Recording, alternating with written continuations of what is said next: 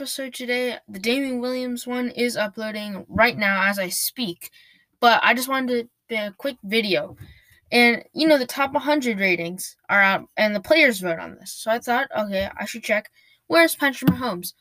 You'd imagine my surprise when I saw that he is number four. What are you smoking, NFL? I am. so I know the players vote on this. How? How is Aaron Donald better this season? How is Lamar Jackson better this season? How is Russell Wilson better this season? Because I assume Russell Wilson will be the number two and Lamar will be number one. I- am not denying that Russell Wilson had a good season. Russell Wilson had a good season. But Patrick Mahomes had a better season. You know how I know that? Because he came back from an injury and led his team to the Super Bowl.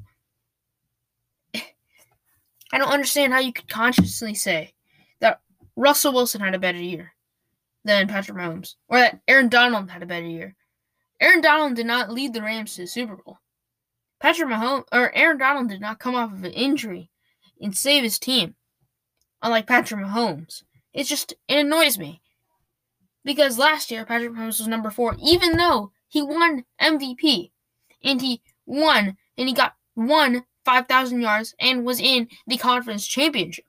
Not only did he return to the conference championship, he went to the Super Bowl and won Super Bowl MVP, all before 20, turning 24. And then he just got half a billion dollars worth of contract. Now, I think that the players vote before the playoffs, and I, I don't care.